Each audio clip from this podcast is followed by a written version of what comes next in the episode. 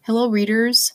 Today's um, chapter is from City of Ember is chapter seven, a message full of holes. And uh, yesterday, if you recall, we left off with a box that was found in the closet. Granny was searching; it was empty. But Poppy, uh, we left off in that chapter with Poppy chewing on some crumpled paper. And Lina said it was covered with small, perfect printing. Let's find out about that. If you would like to see what is in the actual book on the pages that talk about the message full of holes, while I read, you may refer to your Google Classroom City of Ember slides because I took a photo of it and put it in that slideshow. Here we go. It was the printing that sparked Lina's curiosity. It was not handwriting, or if it was, it was the neatest, most regular handwriting she had ever seen. It was more like the letters printed on cans of food or along the sides of pencils. Something other than a hand had written those words, a machine of some kind. This was the writing of the builders. And so this piece of paper must have come from the builders, too. Lina gathered up the scraps of paper from the floor and gently pried open Poppy's fists and mouth to extract the crumpled wads. She put all this into the dented box and carried it to her room. That evening, Granny and the baby were both asleep by a little after eight. Lina had nearly an hour to examine her discovery. She took the scraps from the box and spread them out on the table in her bedroom. The paper was thick. At each torn edge was a fringe of tangled fibers. There were many little pieces and one big piece with so many holes that it was like lace. Lace is a type of fabric, has lots of holes in it. The chewed bits were beyond saving. They were almost a paste. But Lina spread out the big lacy piece and saw that on one edge of it, which was still intact, was a column of numbers. She collected all the dry scraps and puzzled over them for a long time, trying to figure out where they fit into the larger piece. When she had arranged them as well as she could, this was what she had. So, this is the part where you may want to search up in the Google Homeroom Classroom the City of Ember slides. And that would not be in classwork, that would be in the streaming section of Google Classroom. I put a picture there. This is what she had instra, er, igris, and then there's a, a, a phrase that says, this offic, doc, and then there's a big gap, in strict, and then secure, and then period of, and then there's a blank and it says ears. Prepare, then a space, made for, then another space, inha, and then the word city. So this is this message is just filled with holes. She's trying going to have to try to figure out what it says. Then it's numbered 1 EXP, RIV, IP, ORC. 2 stun, marked with E by ER, and then J. 3 says addy, down, I verb ink, to edge, upper, and then the number 8, low. Number 4, a big huge space, and then it's X to the what, and then a er, then it's fine door of ba, then a cur, then k, hind small steel. Pan, the right, rem, e, open do. Then five says oat, big space, stocked with neck, ip, ent, back, unt, s, eat, I mean, this is crazy. I can't figure this out. This is why you might want to look at that Google slide, City of Ember, the picture, so you can kind of see what I'm reading. Number six, Usi, and a space, Ops, Ioi, Tur, Hedda, St, Us, P, Av, ax and assist over wrap. Then number seven says approx, three hours, disem, and then the word follow, and then pat.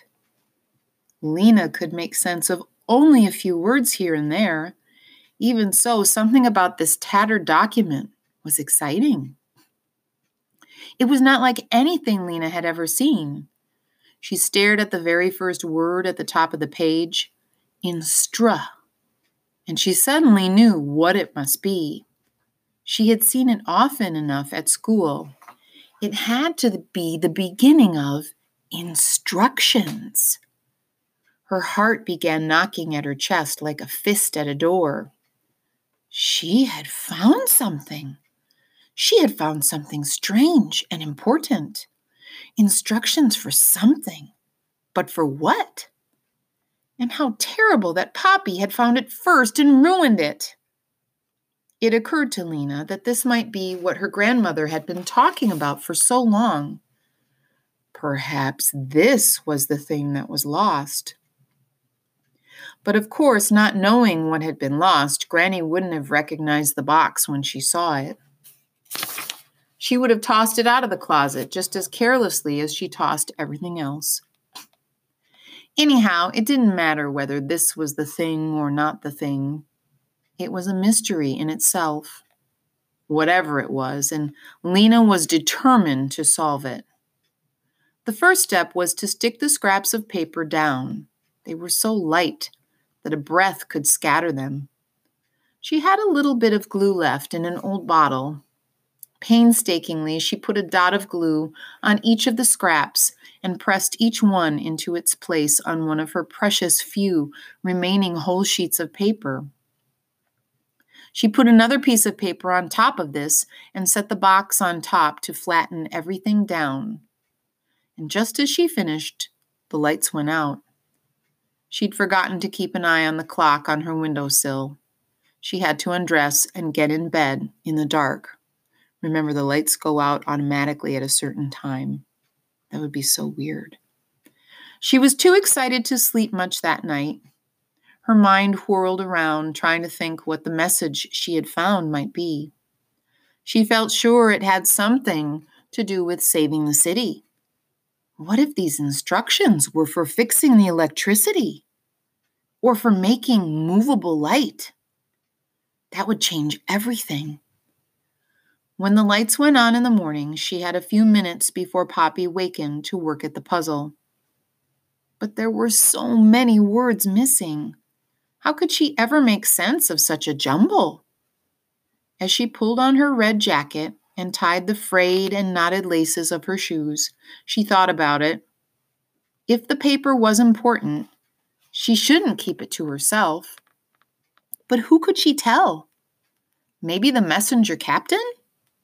She would know about things like official documents. Captain Fleery, Lina said when she got to work, would you have time to come home with me later on today, just for a minute? I found something I'd like to show you. Found what? asked Clap- Captain Fleery. I almost said Clapton Fleery. Captain Fleery. Some paper with writing on it. I think it might be important. Captain Fleery raised her skinny eyebrows. What do you mean important?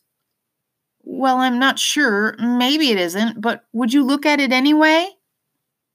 So that evening, Captain Fleery came home with Lina, and she peered at the bits of paper. Peered, meaning she looked at it. She looked at it long and hard, and she bent down and inspected the writing. Fall, she said. Axe Rem? Aunt, what kind of words are those? I don't know, said Lina. The words are all broken up because Poppy chewed on them. I see, said Captain Fleery. She poked at the paper. This looks like instructions for something, she said. A recipe, I suppose. Small steel pan, that, that would be what you use to cook it with. But who would have such small, perfect writing? Oh, that's the way they wrote in the old days, said Captain Fleery. It could be a very old recipe. But then why would it have been kept in this beautiful box? She showed the box to Captain Fleery. I think it was locked up in here for some reason, and you wouldn't lock up something unless it was important. But Captain Fleery didn't seem to have heard her. Or, she said, it could be a school exercise, someone's homework that just never got turned in. But have you ever seen paper like this? Doesn't it look as if it came from someplace else, not here? Captain Fleery straightened up, and a look of puzzlement came over her face. There is nowhere but here, she said. She put both her hands on Lina's shoulders. You, my dear, are letting your imagination run away with you. Or are you overtired, Lina? Are you anxious? I could put you on short days for a while. Oh, no, said Lina. I'm fine, I am. But I don't know what to do about. And she gestured toward the paper. Never mind, said Captain Fleery. Don't think about it. Throw it away. You're worrying too much. I know, I know, we all are. There's so much to worry about, but we mustn't let it unsettle us. She gave Lina a long look. Her eyes were the color of dishwater. Help is coming, she said. Help? Yes, coming to save us. Who is? Captain Fleery bent down and lowered her voice, as if telling a secret. Who built our city, dear? The builders, said Lina. That's right. And the builders will come again and show us the way. They will? Very soon, said Captain Fleery. How do you know? Captain Fleery straightened up again and clapped a hand over her heart. I know it here, she said, and I have seen it in a dream. So have all of us, all the believers. So that's what they believe, Lina thought. And Captain Fleery is one of them. She wondered how the captain could feel so sure about it just because she'd seen it in a dream. Maybe it was the same for her as the sparkling city was for Lina. She wanted it to be true. The captain's face lit up. I know what you must be. I know what you must do, dear. Come to one of our meetings. It would lift your heart. We sing. Oh, said Lina, thank you, but I'm not sure I. Maybe sometime. She tried to be polite, but she knew she wouldn't go. She didn't want to stand around waiting for the builders. She had other things to do. Captain Fleery patted her arm. No pressure, dear, she said. If you change your mind, let me know. But take my advice. Forget about your little puzzle project. Lie down and take a nap. Clears the mind. Her narrow face beamed kindness down at Lina. You take tomorrow off, she said. She raised a hand goodbye and went down the stairs. Lina took advantage of her day off to go to the supply depot to see Lizzie Bisco. Remember, that's one of her good friends. Lizzie was quick and smart. She might have some good ideas. At the supply depot, crowds of shopkeepers stood in long, disorderly lines that stretched out the door. They pushed and jostled and snapped impatiently at each other. Lina joined them, but they seemed so frantic that they frightened her a little. They must be very sure now that the supplies are running out, she thought and they're determined to get what they can before it's too late. When she got close to the head of the line, she heard the same conversation several times. Sorry, the clerk would say when a shopkeeper asked for 10 packets of sewing needles, or a dozen drinking glasses, or 20 packages of light bulbs. There's a severe shortage of that item. You can have only one or else the clerk would say, Sorry, we're out of that entirely. Forever? Forever. Lina knew that it hadn't always been this way. When Ember was a young city, the storerooms were full. They held everything the citizens could want, so much it seemed the supplies would never run out. Lina's grandmother had told her that school children were given a tour of the storerooms as part of their education.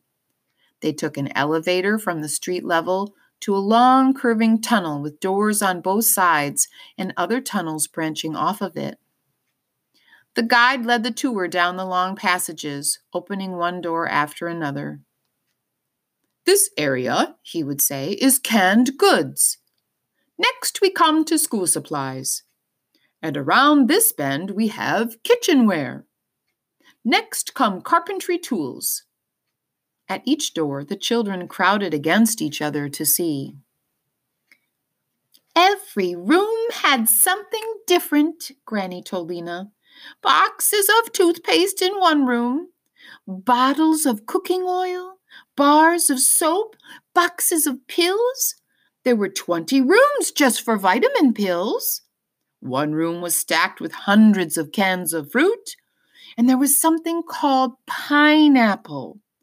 Oh, I remember that one especially. What was pineapple? asked Lina. Oh, it was yellow and sweet, said Granny with a dreamy look in her eyes. I had it four times before we ran out of it. But these tours had been discontinued long before Lina was born. The storerooms, people said, were no longer a pleasure to look at. Their dusty shelves stood mostly empty now. It was rumored that in some rooms nothing was left at all. A child seeing the rooms where powdered milk had been stored or the rooms that stored bandages or socks or pins or notebooks, or most of all, the dozens of rooms that had once held thousands of light bulbs, would not feel, as earlier generations of children had, that Ember was endlessly rich. Today's children, if they were to tour the storerooms, would feel afraid because there's nothing there. Well, not a whole lot, at least. Thinking about all this, Lina waited in the line of people at Lizzie's station. When she got to the front, she leaned forward with her elbows on the counter and whispered, Lizzie, can you meet me after you're through with work? I'll wait for you right outside the door. And Lizzie nodded eagerly. At four o'clock, Lizzie came trotting out of the office door, and Lina said to her, Will you come home with me for a minute? I want to show you something. Sure, said Lizzie as they walked. Lizzie talked. My wrist is killing me from writing all day, she said. You have to write in the tiniest letters to save paper, so I get a terrible cramp in my wrist and my fingers, and people are so rude.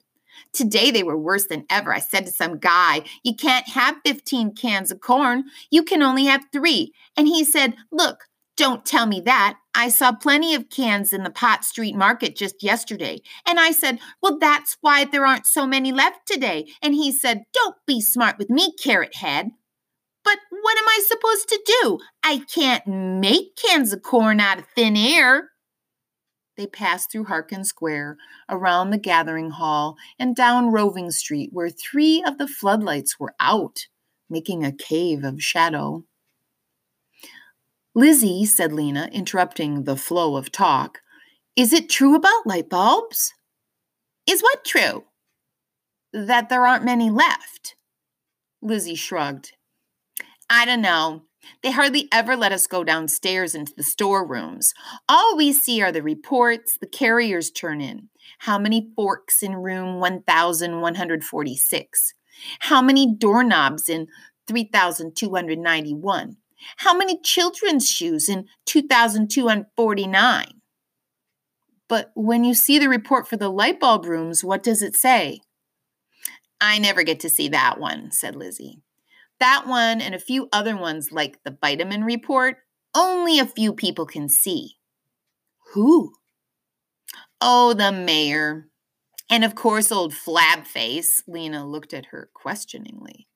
You know, Farlow Batten the head of the storerooms. He is so mean, Lina. You would just hate him. He counts us late if we come in even two minutes after eight, and he looks over our shoulders as we're writing, which is awful because he has bad breath. And he runs his finger over what we've written and says, This word is illegible.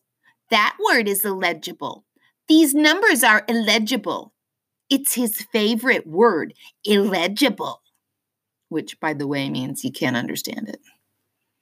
When they came to Lina's street, Lina ducked her head in the door of the yarn shop and said hello to Granny, and then they climbed the stairs to the apartment. Lina was talking about how hard it was to stand up all day and how it made her knees ache, how her shoes pinched her feet. Lina wasn't doing that. Lizzie was talking about how hard it was to stand up all day, how it made her knees ache, how her shoes pinched her feet, she stopped talking long enough to say hello to Eveline Murdo, who was sitting by the window with Poppy on her lap. And then she began again as Lina led her into her bedroom. I, I take it Lizzie talks a lot. Lina, where were you when the big blackout came? she asked. But she went right on without waiting for an answer. I was at home, luckily. But it was scary, wasn't it? Lina nodded she did not want to talk about that what had happened that day. Remember, that's the day she lost Poppy. I hate those blackouts, Lizzie went on. People say there there are going to be more of them and that someday she stopped, frowned, and started again. But anyway, nothing bad happened to me. After that, I got up and figured out a whole new way to do my hair. It seemed to Lina that Lizzie was like a clock wound too tightly and running too fast. She'd always been a little this way, but today she was more so than ever. Her gaze, which means her eyes and where she's looking at, skipped from one spot to another, and her fingers twiddled with the edge of her shirt. She's moving them. She looked paler than usual, too. Her freckles stood out like little smudges of dirt on her nose. Lizzie, said Lina, beckoning toward the table in the corner of her room, I want to show you. But Lizzie wasn't listening. You're so lucky to be a messenger, Lina, she said. Is it fun? I wish I could have been one. I would have been so good at it. My job is so boring. Lina turned and looked at her. Isn't there anything you like about it? Lizzie pursed her lips in a tiny smile and looked sideways at Lina. Well, there is one thing, she said. What? I can't tell you. It's a secret. Oh, said Lina. Then you shouldn't have mentioned it at all, she thought. Maybe I'll tell you someday, said Lizzie. I don't know. Well, I like my job, Lina said, but what I wanted to talk to you about was what I found yesterday. It's this. She lifted the box away and took up the piece of paper covering the patched together document. Lizzie gave it a quick look. Is it a message someone gave you that got torn up? No, it was in our closet. Poppy was chewing on it. That's why it's tore up. But look at the writing on it. Isn't it strange? Uh huh, said Lizzie. You know who has beautiful handwriting? Mila Bone, who works with me. You should see it. It's got curly tails on the Y's and the G's and fancy loops on the capital letters. Of course, Flabface hates it. He says it's illegible. Lina slid the piece of paper back over the pasted down scraps. She wondered why she had thought Lizzie would be interested in what she had found. She had always had fun with Lizzie, but their fun was usually with games hide and seek, tag, the kinds of games where you run and climb. Lizzie never had been much interested in anything that was written on paper.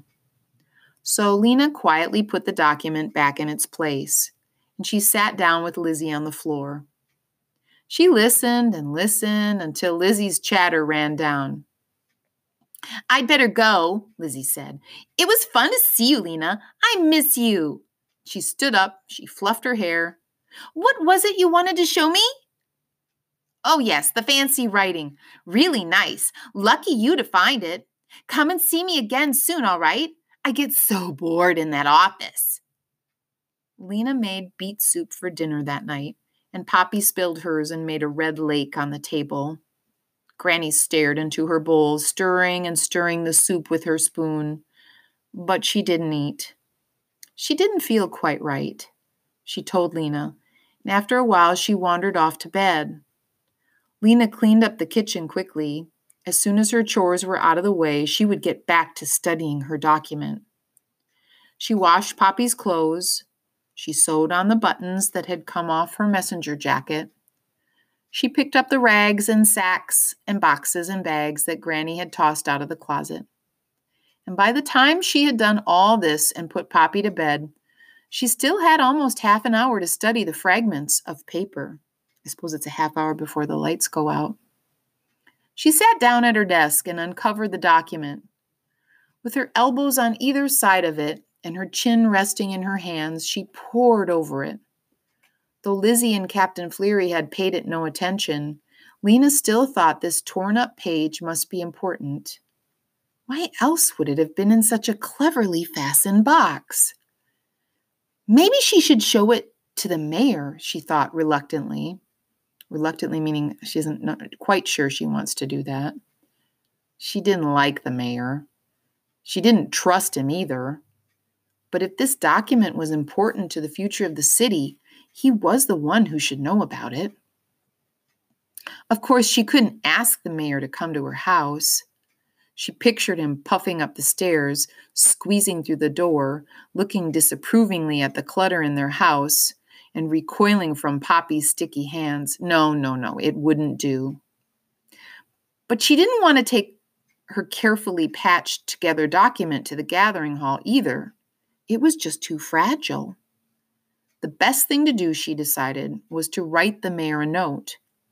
So she settled down to do this. She found a fairly unspoiled half piece of paper and using a plain pencil, and in parentheses it says she wasn't going to waste her colored ones on the mayor, she wrote Dear Mayor Cole, I have delivered a document that was in the, uh, no, I have discovered, sorry, I better read this carefully. I have discovered a document that was in the closet. It is instructions for something. I believe it is important because it is written in very old printing. Unfortunately, it got chewed up by my sister, so it is not all there. But you can still read some bits of it, such as marked with E, Fine door of B, small steel pan. I will show you this document if you want to see it. Sincerely yours, Lina Mayfleet, Messenger, 34 Quilliam Square. She folded the note in half and wrote Mayor Cole on the front. On her way to work the next morning, she took it to the gathering hall. No one was sitting at the guard's desk, so Lina left the note there placed so that the guard would see it when he arrived. Then, feeling that she had done her duty, she went off to her station. Several days went by. The messages Lina carried were full of worry and fear. Do you have extra baby drink? I can't find it at the store. These were the messenger messages she delivered. Have you heard what they're saying about the generator? We can't come tonight. Grandpa B won't get out of bed. These are her mes- messages. Every day when she got home from work, Lena asked Granny, Did a message come for me? But there was nothing. Maybe the mayor hadn't gotten her note. Maybe he'd gotten it and paid no attention. After a week, Lina decided she was tired of waiting. If the mayor wasn't interested in what she had found, too bad for him. She was interested. She would figure it out herself. Twice during the week, when Poppy and Granny were both asleep, she had had a little free time. She spent this time making a copy of the document in case anything happened to the fragile original. It had taken her a long time. She used one of her few remaining pieces of paper an old label slightly torn from a can of peas. The copy was as accurate as she could make it, with the missing bits between the letters carefully indicated as dashes. She had tucked it under the mattress of her bed for safekeeping. Now she finally had a whole free evening. Poppy and Granny were both asleep, and the apartment was tidy. Lina sat down at her table and uncovered the patched together document. She tied her hair back so that it wouldn't keep falling in her face, and she put a piece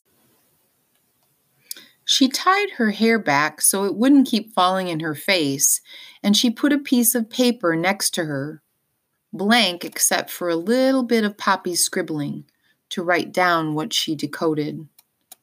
She started with the title. The first word she'd already figured out. It had to be instructions. The next word could be for, and then came egress she wasn't sure about that. Maybe it was someone's name? Egressman, Egriston, instructions for Egriston. She decided to just call it the instructions for short. She went on to the first line. This office doc probably meant this official document. Maybe secure meant secure or security. And then there were the words period and ears and city but after that, so much was missing. She studied the line next to the number one exp. That could be expect or expert or so many things. She moved on to riv. That could be part of a word like drive or strive. And what could ip and orc possibly be? They were so close together, maybe they were part of one word. What ended with ip? whip, Lina thought, trip, slip, and what ended with orc? Fork came to mind immediately. Trip fork? Slip fork? Nothing she could think of made sense. Maybe it wasn't fork. What else ended in orc? Starting at the beginning of the alphabet, Lina went through all the words that rhymed with fork. Most of them were nonsense. Bork, dork, gork, hork, jork. This isn't going to work, she thought miserably. Oh, work. The word could be work. W O R K. Then what would the first part be? Trip work? Flip work? But maybe there was a letter between the P and the W. Dips work, pips work. And suddenly it came to her. Pipe works.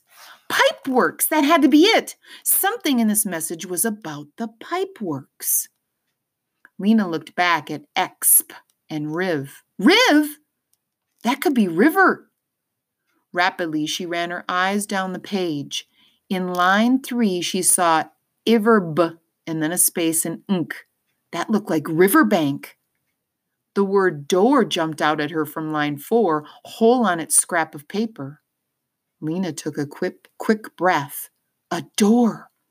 What if it was the one she had wished for, the one that led to the other city? Maybe her city was real after all, and these were instructions for finding it. She wanted to leap from her chair and shout. The message had something to do with the river, a door, and the pipeworks.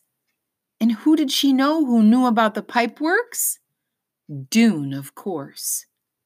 She pictured his thin, serious face and his eyes looking out searchingly from beneath his dark eyebrows. She pictured how he used to bend over his work at school, holding his pencil in a hard grip, and how during free time he was usually off by himself in a corner studying a moth or a worm or a taken apart clock. That was one thing at least that she liked about Doon. He was curious. He paid attention to things. And he cared about things too. She remembered how he had how he had been on assignment day, so furious at the mayor, so eager to trade his job, his good job for her bad one, so that he could help save the city. And he had taken Poppy inside his father's shop on the day of the blackout so that she wouldn't be afraid. Why had she stopped being friends with Doon? She vaguely recalled the incident of the light pole. I mean, it seemed silly now and long ago. The more she thought about Doon, the more it seemed he was the very person, the only person who might be interested in what she had found. So she placed the plain sheet of paper over the instructions and put the box on top. I'll go and find Doon, she thought. Tomorrow was Thursday, their day off. She would find him tomorrow and ask for his help. That's it for today. Tune in tomorrow.